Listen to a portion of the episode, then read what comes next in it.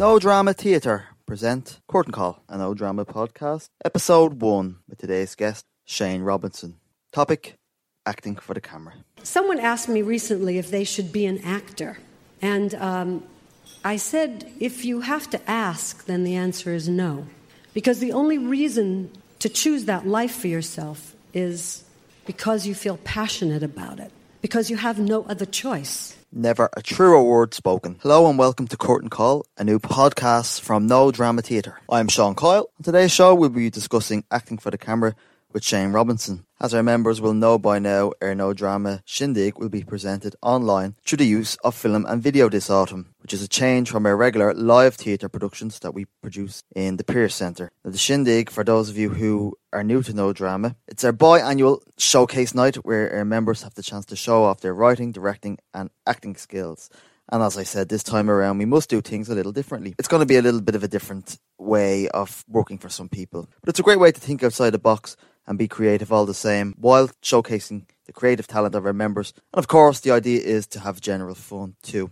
Some people find working with technology a little bit daunting, myself included. And it's a way of wrapping your head around it and just relaxing, and again, trying to be creative and create new and innovative ways to entertain. You may ask yourself, how do I work this? But don't get upset. It's not a major disaster. There's no need to say, damn that television. Certainly don't hide in the dark. Our Shindig can remain in light.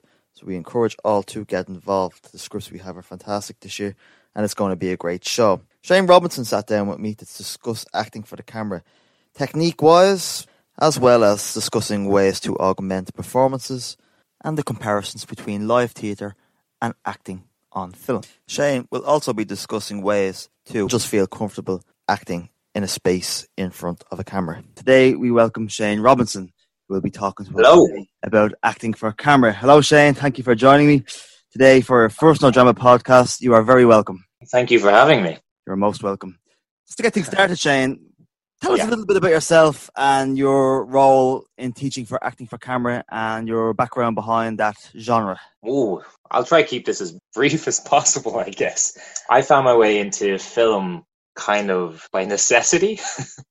So I was in my second year studying biomedical engineering in D C U, mm-hmm. and I had one of those life eureka moments where I was sitting in the last maths exam and basically just looked around and was like, I don't, I don't think this is, I don't think I need to do this with my life, and had a, a complete impulsive gut reaction just to leave. So mm-hmm. left, did not know where to go, as, as you know, you kind of find yourself in life sometimes. It, funny enough, was I was watching Pirates of the Caribbean and I was like, that looks like a mountain of fun. And I've always been into documenting like life.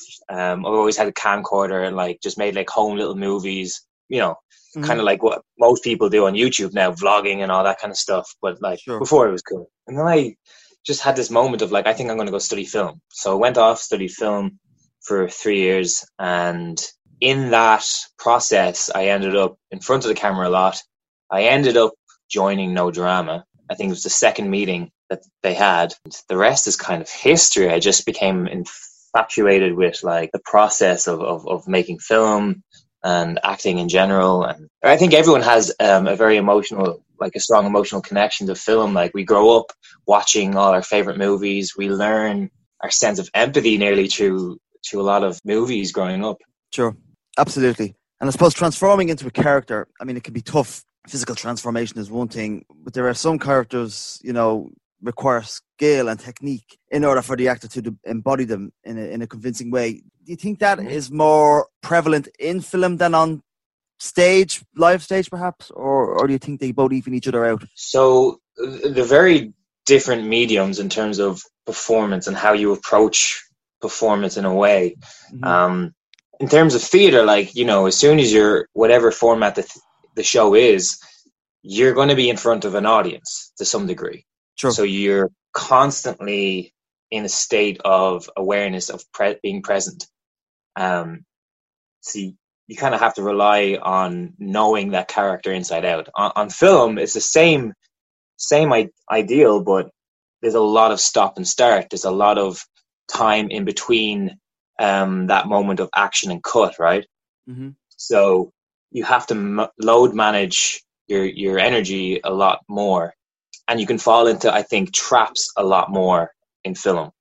So like in theater, you, you, you get to live that world in a continuous linear narrative, right? Yes. In film, in film, you're, you're kind of, it's very choppy. You might be doing the last scene first and the first scene last, you know? So you have to really know and have done your prep to, to stay in a state of like play. Sure.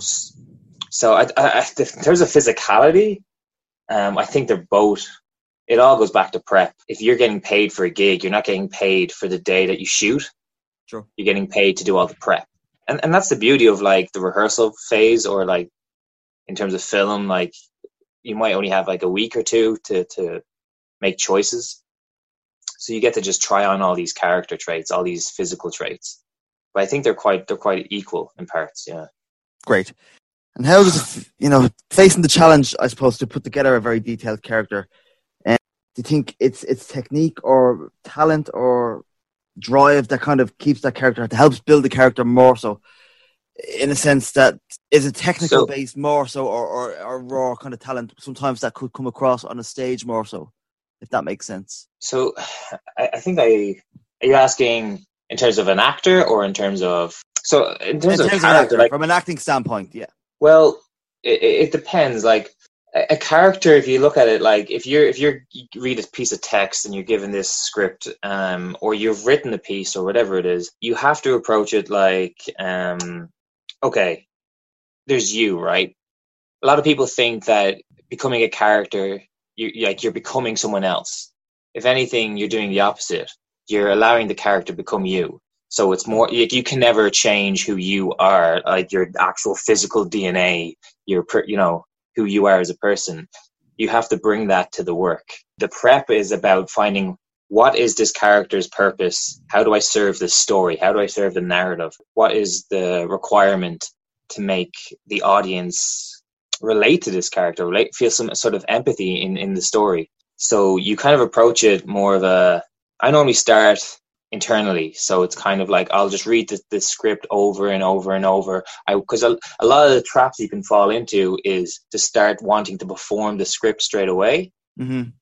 where it's it's better to like just let your subconscious massage the, the text and, and, and let all those ideas kind of like in a big cauldron just ruminate, and then eventually you'll start to to really just embrace, all right, I think I really understand the jigsaw puzzle now. Sure. Like, what do I, what do I need to do to serve this story? And you'll start asking your questions like, okay, what information do I need to get that character logically in my head? Like the behavioral traits. What is what are, what are the little nuances that, that will start creeping up?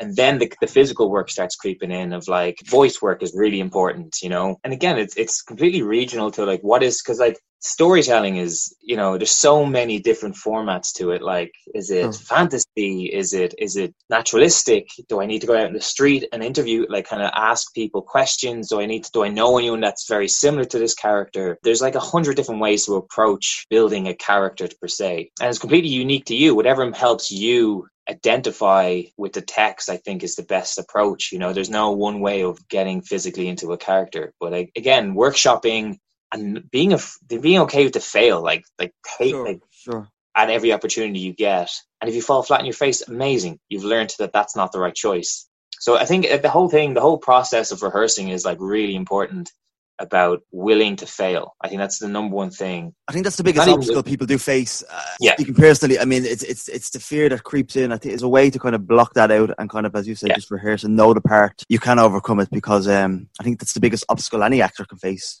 on stage or screen on film. I think it even stems, like, forget about acting. It's more just a hum- human in a thing, human standpoint, that, absolutely. Yeah. Uh, we want certainty. Right, our brains are built, are are like it's built in us to want a, like certainty. We want an outcome. We want to know the outcome so we can judge. Okay, is this safe? Is this not? You know, we want to put everything into like a bracket of safety. Like you go into an audition, you want some people will like rehearse how they're going to perform it, sure, because you want a certain outcome, right? right. You want to be in control. Sure. But unfortunately, this work, acting is is you need to really become comfortable in uncertainty. Like really embrace the uncertain, and that's where the the the fun of it is. That's where the magic happens, and sure. uh, is just uncertainty. Absolutely. Because your subconscious then can get to work rather than your conscious brain. Because like if you're thinking about, I'm going to go over here, I'm going to pick up this cup, sure, um, you're not. You're closing yourself off to your environment and what it's really giving you rather than what you think it's giving you. Excellent. No, I understand exactly what you're saying. But fear, like fear is a huge thing. And it just comes that. It's like, we don't want to look terrible.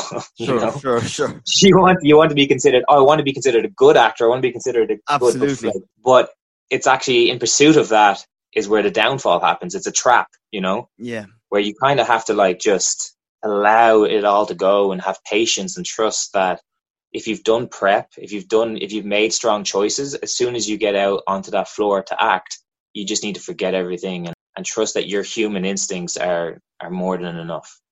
Excellent. It's like that old saying. I played a snippet at the beginning of the podcast of Barbara Streisand accepting an award. And someone recently asked her if they wanted to become an a- actor. She said, well, if you have, mm-hmm. to, have to ask, your answer is no.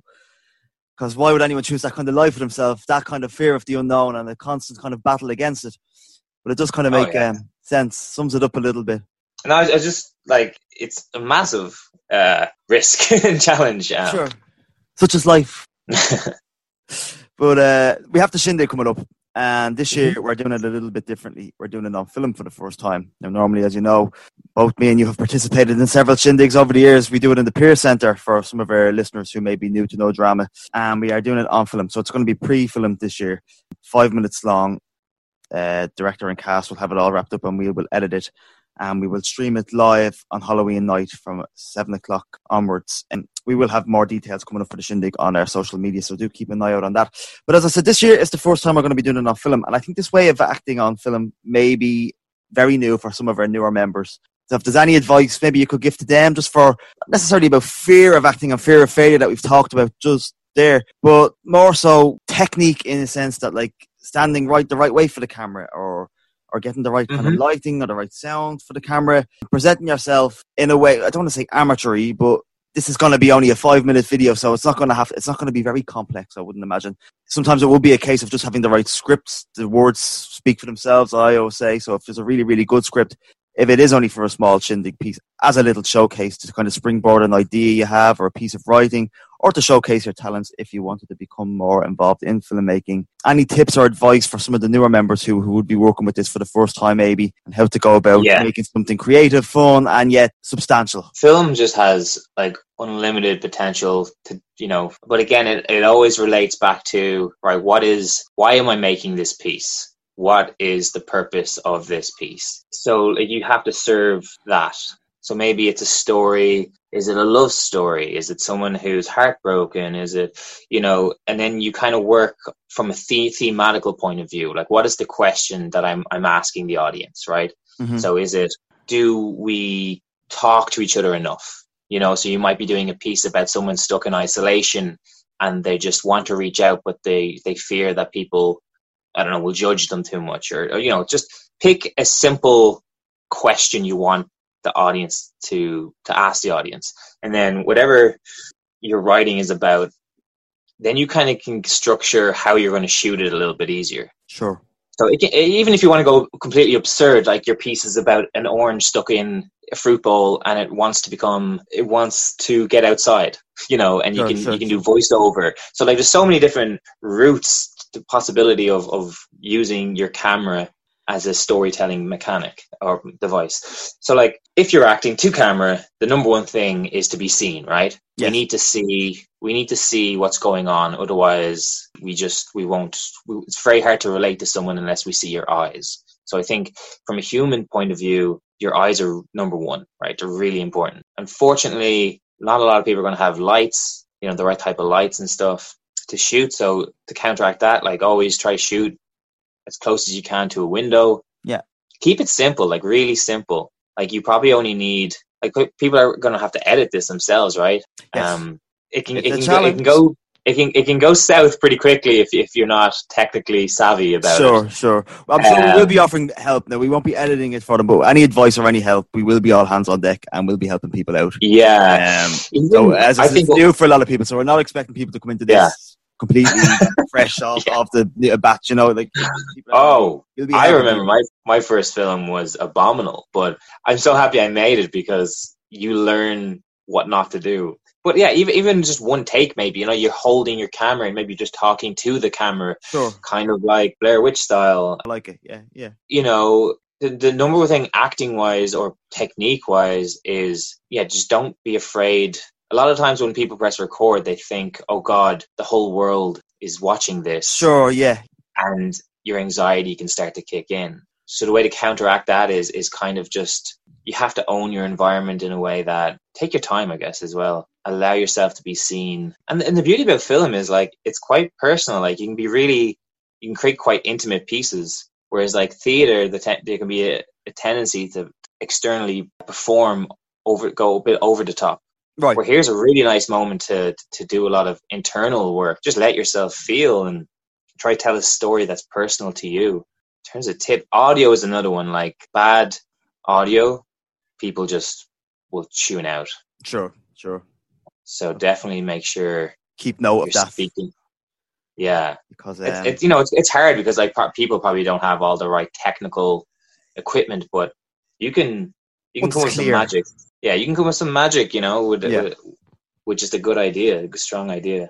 I'm excited to see what people come up with. I'm very excited myself to see, because the scripts are fantastic we've received, so it will be interesting yeah. to see them portrayed on on film. I keep saying it is going to be film. I mean, it's a visual aspect of a theatre piece that we are doing. It's not going to be Steven Spielberg stuff, but I mean, it's going to be interesting. It's that the writing alone is fantastic, so it's, I'm, I'm interested, very interested to see how it's going to be. Is it a lot of monologues, or is it? It's a bit of a mixture. We have a couple of monologues. Okay. We've a couple of real kind of comedy pieces, I would say. Well, comedy, like don't want to give away too for... much, but, and then a couple of dramatic yeah. pieces that are that are quite quite visual. It'll be interesting to see how they're portrayed. It'll be also interesting to see. It's almost like a little demo of a yeah. film. If if it could be if it could be extended out later on, if the person was to go something and do something about it, and maybe make the story longer. Or some of them are adaptations from people stuff people have written. Yeah, just an excerpt of a scene. So it's going to be very interesting to see if something could come from after after the Shindig, if they pursue it further and make something more of, of a elaborate short film or, or do something different with it. The scripts we have are fantastic, so it is going to be very interesting to see how it, it works out. And the Shindig is always go go go go go. It'd be it'd be not. It's, it is different. It's a very different way to look at it and kind of say, okay, mm-hmm. put it together differently and maybe make the flow differently. It's it, it just it's the same same format, but just a different art form, I guess. Yeah, I always found. Um... Just back to like maybe structuring your, your piece and how you can shoot it. It's like, think of it as photographs. Like if you can place like, say, like ten photographs that are like relaying the beats of your story, right? Yeah. Like say it's a say it's a wide shot of you sitting at a table and you cut closer to, you know, over the, like you writing on a piece of paper and then it cuts to your face. Reading that information, you know, so like you're you're you're relaying small bits of information, and then after you've kind of storyboarded, it's a good way to kind of think about it. Like do little snapshots of each frame that you want to shoot, and then if you can cut, like m- most of, I know when I'm when I'm filming stuff, it's like I overshoot things, and then in the edit, you're always cutting to tell the story as not as fast as possible. But a lot of um, film can tend to be self-indulgent, and right. you know, something that could be two minutes is turns out to be ten minutes long right. because like, oh, but I really like that or it's hard whatever. To kill your like, baby, so to speak. If you yeah, it's really hard. Yeah, content. Yeah, yeah. So be ruthless with yourself. Absolutely. uh, that's uh, yeah. Because I remember reading a very interesting article one time, and it was basically about getting to the point, literally ASAP, because it went on to say most actors, whether they realize it or not, are trained for stage. All of the famous methods and techniques were designed for the stage, not the camera. So these methods carry with them certain assumptions. For example, most methods presume a long rehearsal time gives the actor a chance to explore text more so, and the character deeply forms with the help of a supportive director. So I guess getting to the point, as you're saying, is, is would that kind of fall in line with what you've just said there about, about the edit and kind of you can become self-indulgent? With, with well, if content? You think about it, film and rec- like visual is a visual medium, straight and foremost, right? So a lot of sc- script writers or screenplay writers are trained to, for each piece of dialogue, to have a purpose, right? Mm-hmm. If it's, say, a character, a revealing behavioral trait for the character that says, okay, this person's insecure because they, they maybe like pick at their hair a lot. And, right. you know, so these are traits that we want to the audience to be aware of. So when we get to the end, that the character has, um, you know, crossed a threshold where they've learned something about themselves and now they don't feel as self-conscious because they've gone through this experience or they've learned something about themselves. So every, every bit of dialogue, every shot has an intentional, there's a method, there's a reason behind it, right? Okay. Whereas theater's over, not over, I don't want to say overwritten. You have the luxury of writing a little bit more because you can engage the audience in the room. Where film, people are sitting at home watching it, they can get distracted real quickly. Mm-hmm. So if you don't have... if you don't grip them straight away in terms of... Um, From the get-go. Yeah, if you don't... You just, let's just let them know straight away. All right, yeah. Here's the problem this person's yeah. facing. Yeah. Or here's the here's the here's the drama or here's the the problem between these two people. And then once you have them like hooked in a little bit, you have a little bit of wiggle room to play and develop. And then at the end, you know, just end on... Once you've hit your, your high note or the point of it, just get out. You don't need to labor sure. anything. So yeah, that's it. Great. No, that's absolutely very insightful, Shane. Join me in the second part of the podcast when I will be discussing acting methods for camera with Shane Robinson much further. I don't think that making films is fun. The fun is your enjoyment of giving a performance, but the actual doing of it has never been fun. Well, Miss Betty Davis, No Drama, and their Autumn Shindig are going to set out to prove you wrong. Welcome back to Curtain Call. This is the second part of my conversation with Shane Robinson as we discuss acting methods for camera. In this part, we'll be talking about letting the camera come to you and non-verbal techniques, as well as enjoying the work, but also enjoying the process of making film clips. I mean... You hear, I've often heard the expression, let the camera come to you. Camera acting is acting without an audience, as we said earlier. So if you think about it, and although there could be crew members or people around watching you when you're being filmed, there's initially no audience present. So the camera is there only to record what happens between two people or three people. For example, we use two people maybe in a, in a very serious scene or an intimate scene. So you don't have to send the live performances anywhere, unlike stage work, where you would maybe have to project your voice or... or, or focus on someone in the audience, I don't know, to distract yourself a little bit.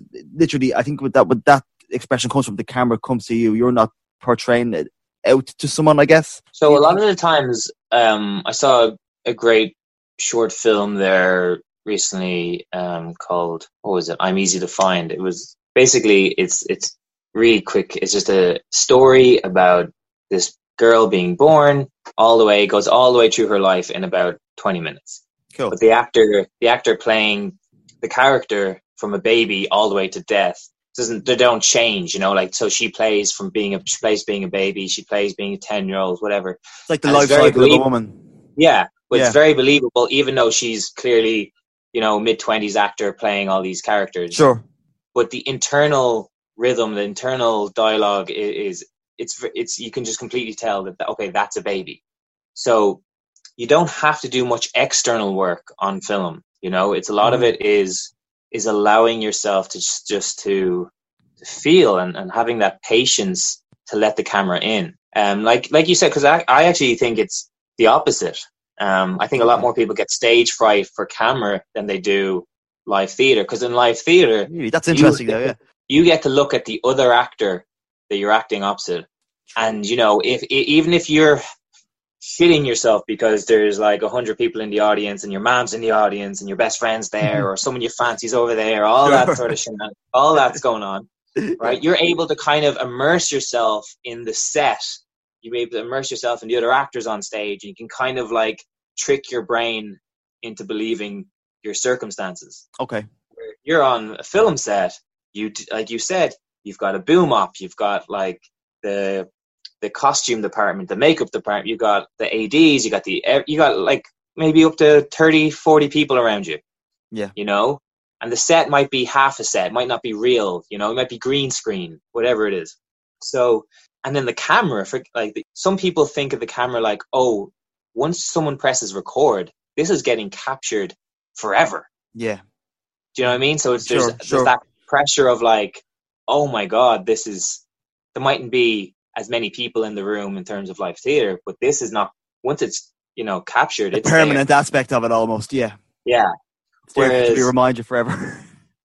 So you kind of have to train your brain to kind of go, okay, some people, you know, used to, used to preach that, you know, forget the camera's there, you know, don't be aware of the camera. And I think sure. that's, you're doing yourself a disservice because your brain is so aware it's there. You have to embrace it rather than hide from it. Of embrace course. It, right? Allow yourself to go, okay, there's the camera, there's the crew.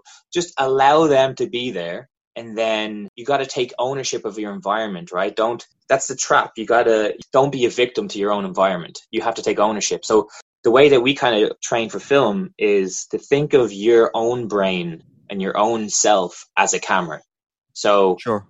look out at the world without judging, allowing yourself to judge it, and just kind of take in the information like you're recording it. Okay.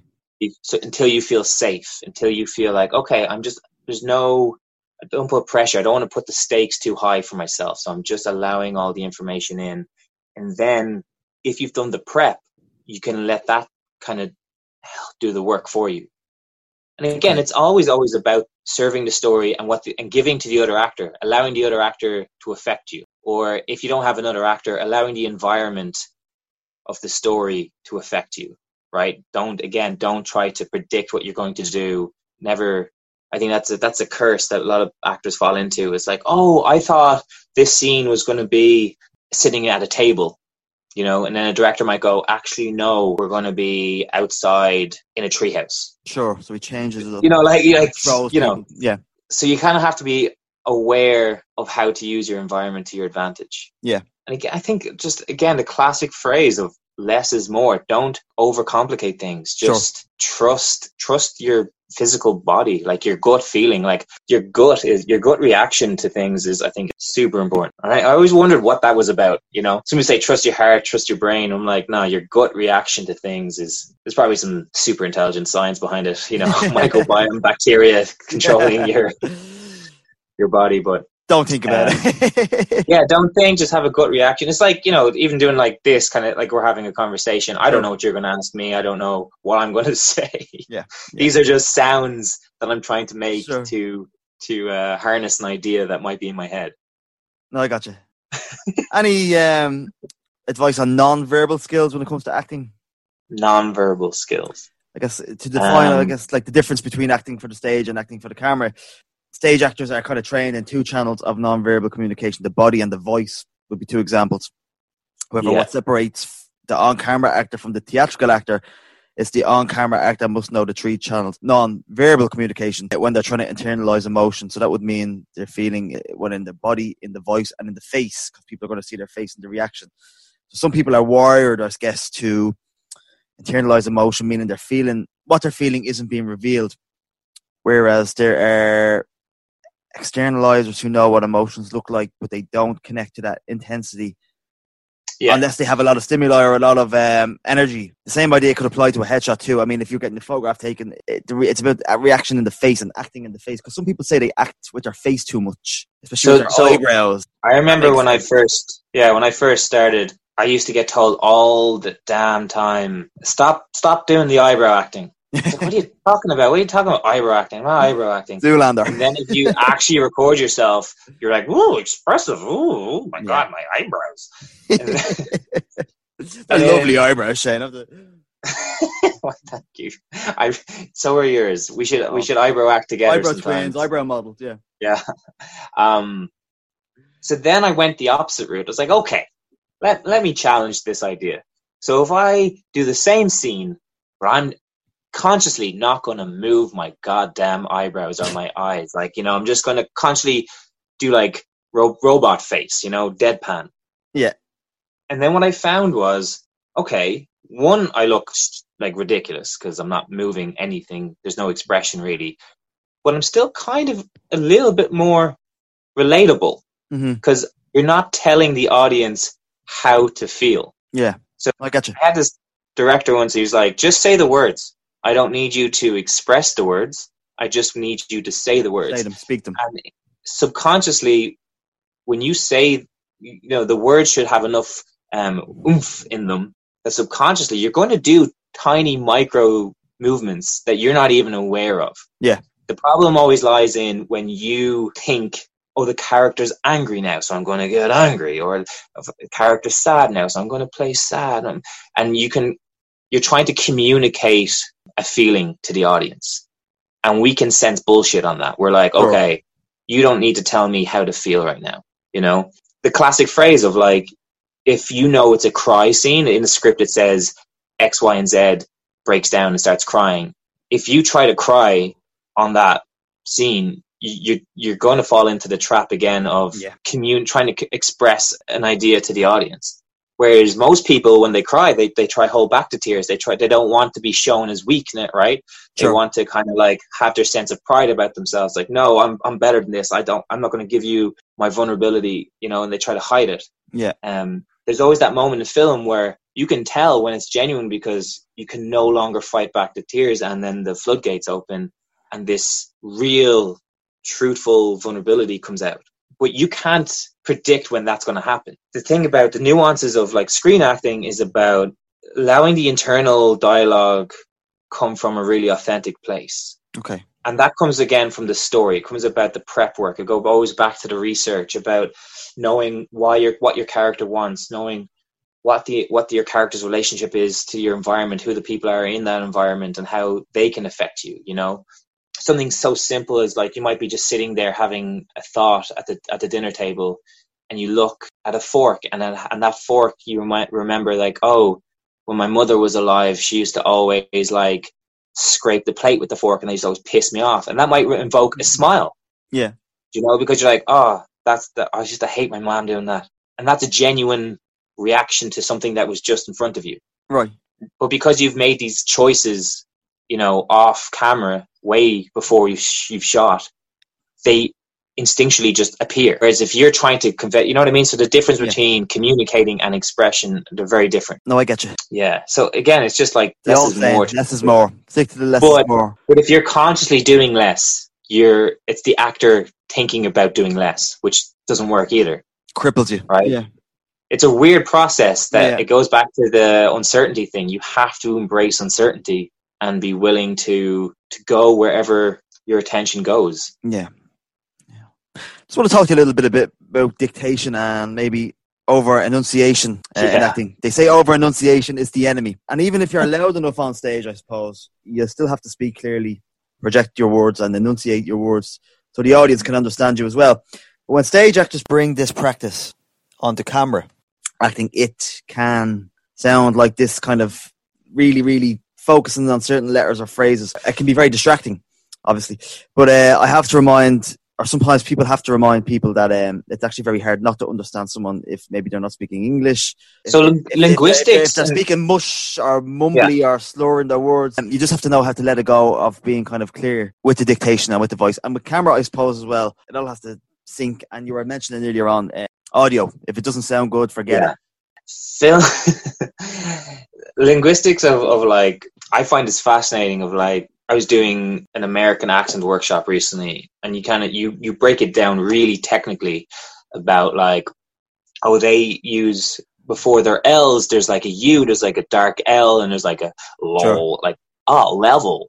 And you, you, you, you break it down really technical, like to the point where you need to like spend a lot of time perfecting how the mouth and the, you know, where your ridge of your tongue hits. And right. And it's only when you record yourself speaking that you realize, oh, I have like, I speak. People always hate, you know, when you record yourself. I'm sure. Always, everyone like, hates listening like, back I, to the sound of the voice. I one hundred percent won't listen back to this. You know what I mean? Well, I will, because I have but, to I have to edit it. But, but uh, I'm on the radio. That's why I got, I came out went onto the radio. I really, really was uncomfortable, and I hated the sound of my voice. I still do. Yeah. And I was on radio shows and the radio pieces all well, pretty much since I was a teenager. And I would never, ever yeah. listen back. Ever. Yeah. And it took yeah. me years and years. And now I'm, I'm in my early thirties now. And it's only in the last couple of years that I start listening back, because I actually learned to appreciate it a bit more. And the more you do it, the more you become comfortable with it, even though I still hate the sound of my voice, but now I don't care. So it's just like, okay. Ah, stop. I think I changed it a little you're, bit. You, you, you, you, you embrace it more, so I think, as you get older. But yeah. if people did have a hang up over that, I would say not to worry about it so much. Just just don't pay focus all your attention on, on the sound of your voice. It's the action behind it, if that makes sense. Yeah, well, a lot of yeah, we we always say in, in acting, you know, listen to behind the voice. You know what mm-hmm. you can tell the little nuances of emotion that's you know comes from the internal. Like all if you you and what sure. voice, what what a voice, what language is. It's yeah. it's just a way of communicating how we're feeling, right? Or yeah. communicating our ideas. And a lot of history. Your your own history is embedded in your voice. Like, so I moved to Canada when I was very young, mm-hmm. and then moved back to Ireland, and then like moved to like Australia, and then you have all these like weird linguistic ticks that kind of build up over the years, and then influenced by like American culture, you know, on T V, and then you start picking up little twangs of that. Sure. And then then I grew, you know, you say I grew up in English, and you go, oh, you know, and you start picking up all these little nuances of how little area speak. And Ireland's is is fascinating. Like you go ten minutes down the road and you've sure. got a completely different, you know, sample of, of of accents. Yeah. Um. So I think I think in terms of voice and mumbling and things like that, again, always goes back to okay, what is how is how can I help this character serve the story? Is this character come from how? Or if you have a speech impediment or you have a speech problem, like you have like um. things that you you don't feel confident in, how can you implement them into the character to at least make it authentic and believable? Like maybe, okay, I'm going to give this character a backstory of they used to have like a large family and they need to fight for their words, so they're very loud because they're like, when I was a child I, I wouldn't get I wouldn't get enough beans mm-hmm. because all my big brothers would take all the beans unless I spoke up like, hey, I'm not getting any beans. And then that kind of those kind of traits kind of work their way into your everyday personality sure. over over Manifest time itself, yeah yeah and and and then that goes back to choices. um I think the voice work is really important, and, and I know I I have to work on it so much because I do some voiceover work, and when you start recording yourself and you're like, oh wow, I can't pronounce that word, or I have a sibling S and a lot of S's, and then you really have to focus on yeah the p- pronunciation. But again, it goes back to you like, oh, does it work for film? You know, it could lose, if, you, if you focus on the word, so it could lose maybe emotion or feeling. That's what my understanding of it would, or my take on it would be. If if you yeah. over pronunciate something, it really it does take away from the emotion of the character. That's my. But it also comes down to ownership of your own voice. Like you look at someone like Alan Rickman or like any of the iconic voices, sure. Morgan Freeman, all of these very iconic voices, right? That yeah. is a hundred percent authentic. Them, they're just really embraced who they are. And that voice, yeah, right. It's not artificial in any way, like Fake, you, no, you know. No. Whereas if someone is trying to imitate one of their voices and it's not their own authentic voice, then it's it going to become you're going to call bullshit straight away. Of course, absolutely. So it's understanding your voice and how you can use it to your advantage and how you can manipulate it to to serve what the story is that you're you're, you're telling and what needs to be done. Um. But nothing's better. Like when you find when you find a dialect that you you can jump into, it can change your physicality. You'll find like if if you talk really high, all of a sudden you're you know you're a little bit more bouncy, or you go really dark and down. And all of a sudden, you, you know, it completely changes how you physically sure. move. Um, yes. Which is a great way to try to figure a way into a character. Yeah. The problem is to go if you're going too much. You know, you can overdo it. Always, and, and yeah, it takes for away. Films especially.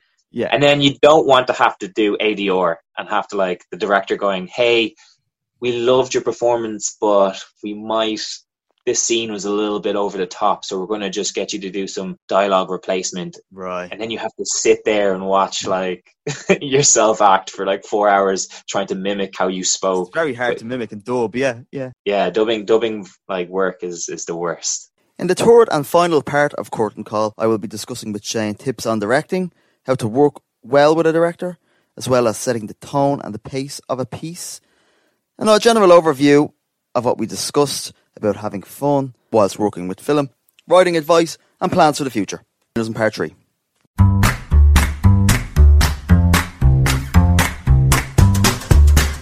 Theory is very simple. If you let it be known Or if you start fighting with someone on a set over something, whether it's the director or the other actor, if it can't be resolved on a professional level, then you're going to hurt the film, and you're going to hurt your own performance, let alone everybody else's. It will never be as good. The audience may never know, but it would have been better.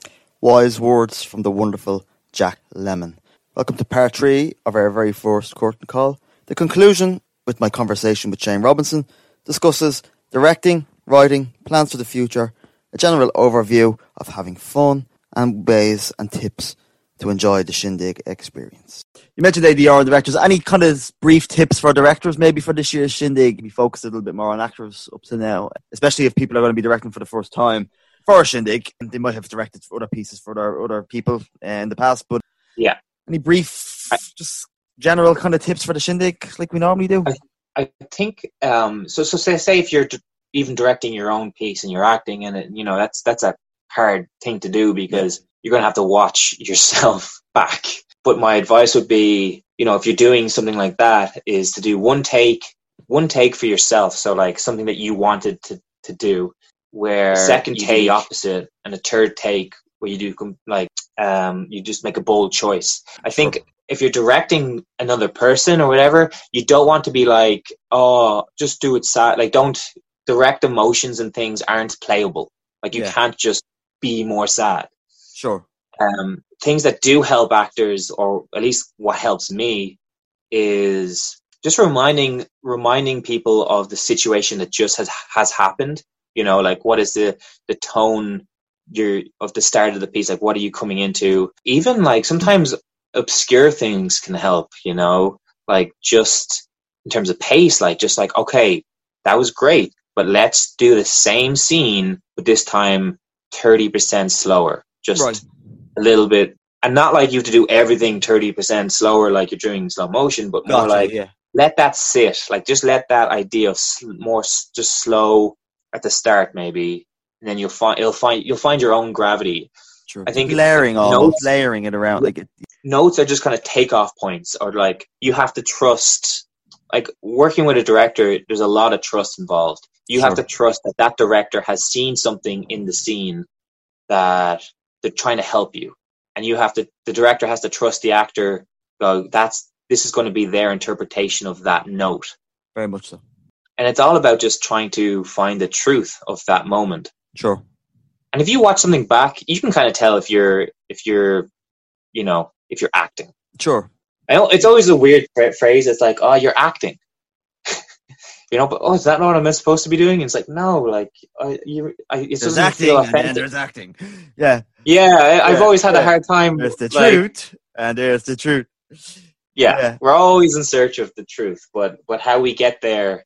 I guess what it means is to summarize, summarize that more, so it means it's not fake or forced acting almost. It's a natural kind of uh, performance, if, if there is such a thing. People aren't going to feel a sense of empathy or relatability to a character if they can't, if they don't think it's genuine, right? So it all goes back to being genuine, and yeah, it can be quite acting can be quite frustrating when people go, oh, I just didn't think you were very genuine in that, and you're like, what the hell? I I yeah. was feeling completely myself. Sure, sure. But you have to trust that others can see something in you that you can't see, because you're you're kind of driven by your own mask, your own ego, and that's always kind of going to be up and down that that process. So you got to let go of, you know, your ego and and and. Uh, Yeah, vulnerability is a huge thing, and it sometimes can be really hard to get there.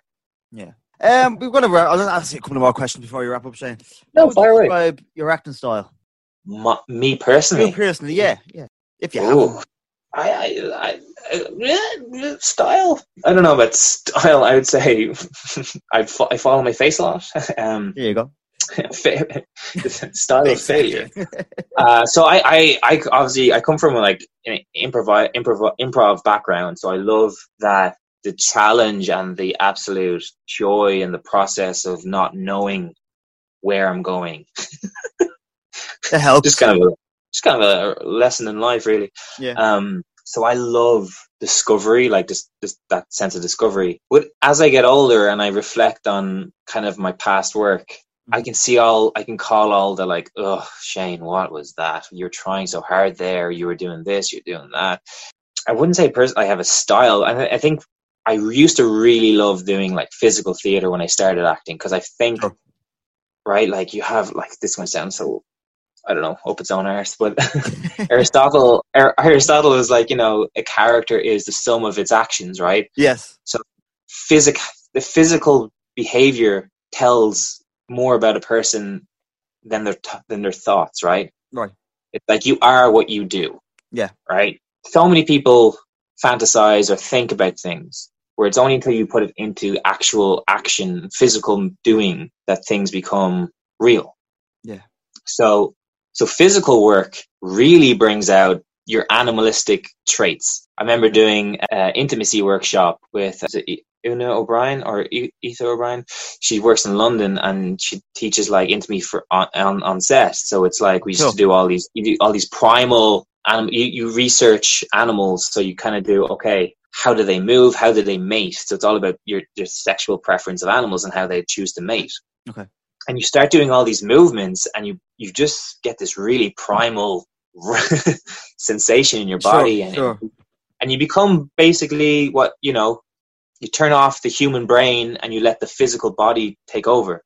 So I used to love doing that kind of work, and I really miss that from like since the lockdown of like physically getting in a room with actors, sure, and moving. Of course. Even your own great, workshops you used to facilitate were very much based on that too. They're always great fun and energetic. Yeah, there's a great yeah Polish guy, yeah Polish guy from back in like the sixties and seventies, Jerzy Grotowski, probably butchered his name there, but um, I know who you're talking he used to, about.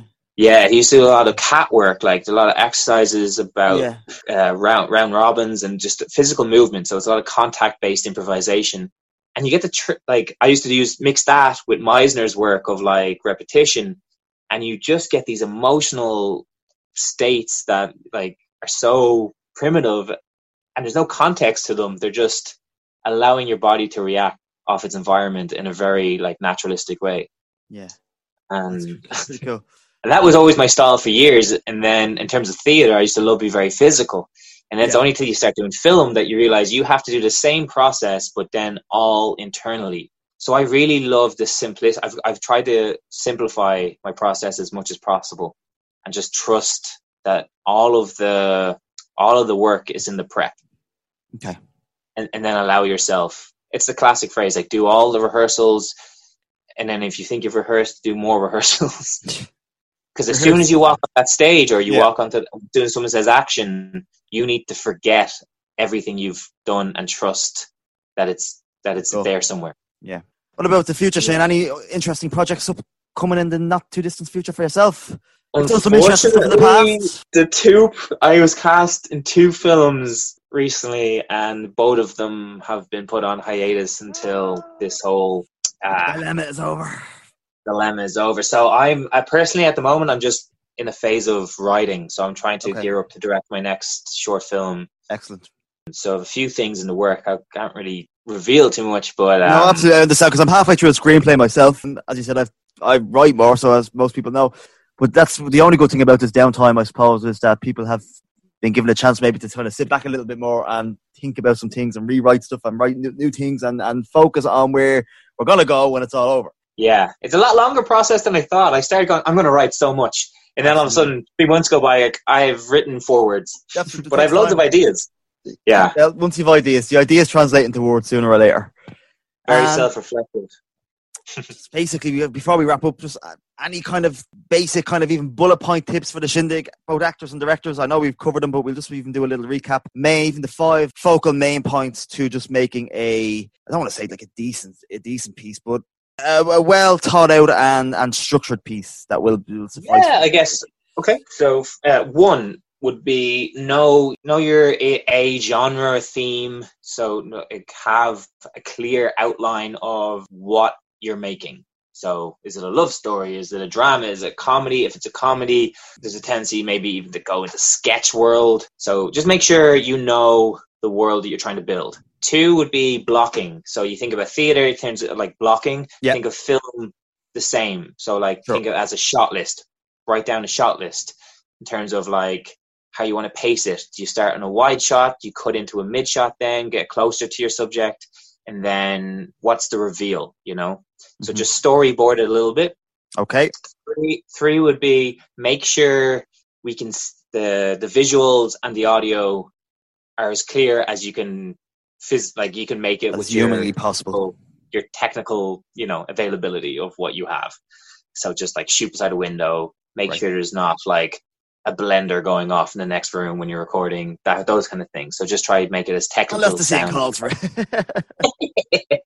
And then four, if you are editing it, just make it as try make it as snappy and short as you can. Don't over label or labor it to your uh, best ability. And then five is have fun, man.